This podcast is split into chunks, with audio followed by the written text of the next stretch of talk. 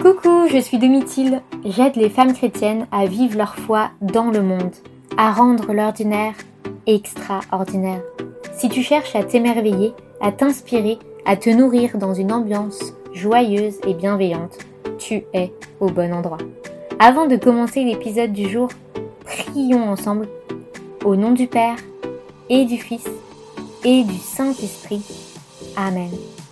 Seigneur, envoie ton Esprit Saint sur chacune de nous, ici et maintenant. Rends nos cœurs disponibles à recevoir ce qu'il y a à recevoir.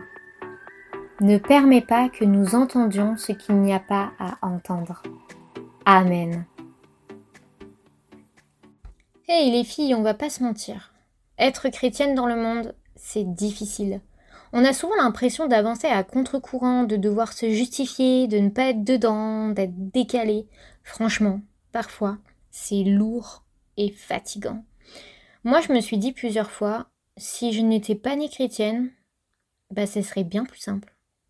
Bizarrement, quand je suis passée d'une foi transmise à une foi du cœur, bah, cette question a complètement disparu. Être chrétienne dans le monde, c'est poser des choix en les réfléchissant en discernant le bien et le mal, le bon et le mauvais.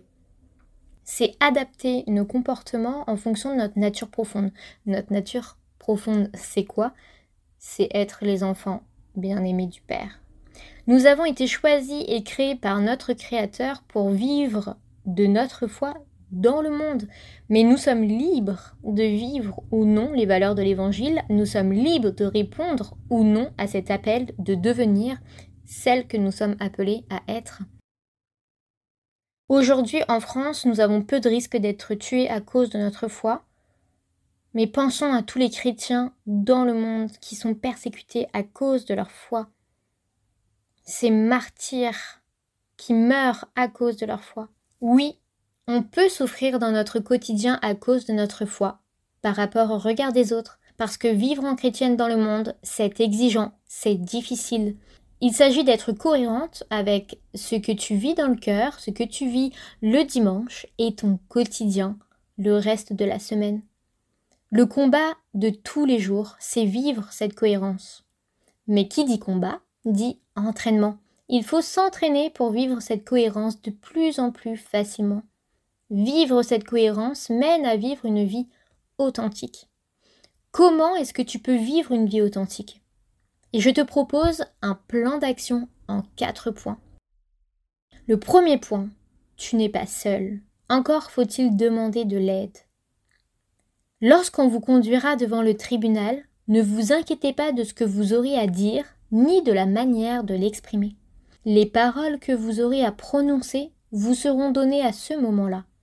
Elles ne viendront pas de vous, mais l'Esprit de votre Père parlera en vous. Matthieu chapitre 10 verset 19. Pense à demander de l'aide à l'Esprit Saint pour t'inspirer les paroles, les gestes, les comportements. Deuxième point, cherche à affiner tes comportements pour vivre toujours plus les valeurs de l'Évangile. Sois bienveillante avec toi-même. Chaque situation est un exercice, est un entraînement. Je vais te donner des exemples hyper concrets pour t'aider à affiner tes comportements. L'alcool, par exemple. Tu es la seule à contrôler ta consommation d'alcool pour garder ta dignité de femme, de fille bien-aimée du Père qui se respecte et qui garde le contrôle de ses paroles, de son corps.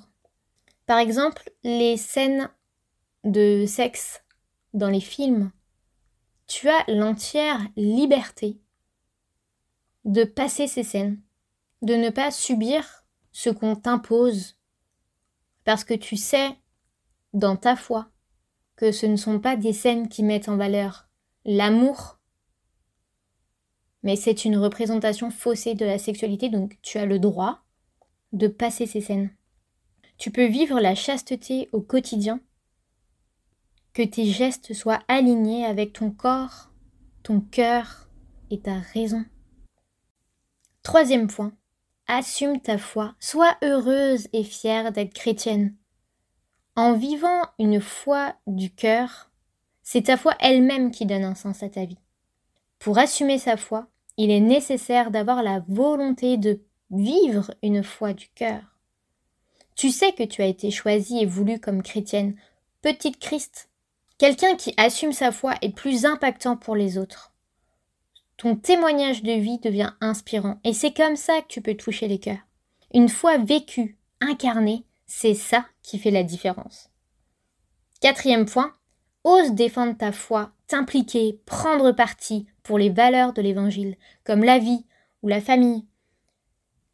Une bonne partie des sujets de société vont à l'encontre des valeurs de l'Évangile.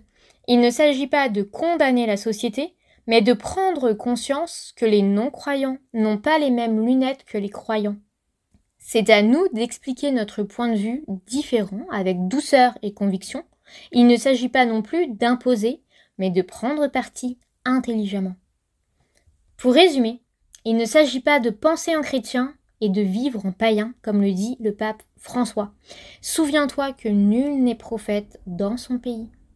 Ou encore, heureux êtes-vous si les hommes vous insultent, vous persécutent et disent faussement toutes sortes de mal contre vous, parce que vous croyez en moi. Matthieu chapitre 5 verset 11. Que chacune de tes respirations soit une invocation à l'Esprit Saint. Tout est grâce.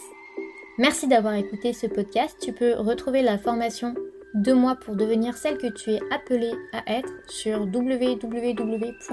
www.mriui.com dans l'onglet La formation en ligne.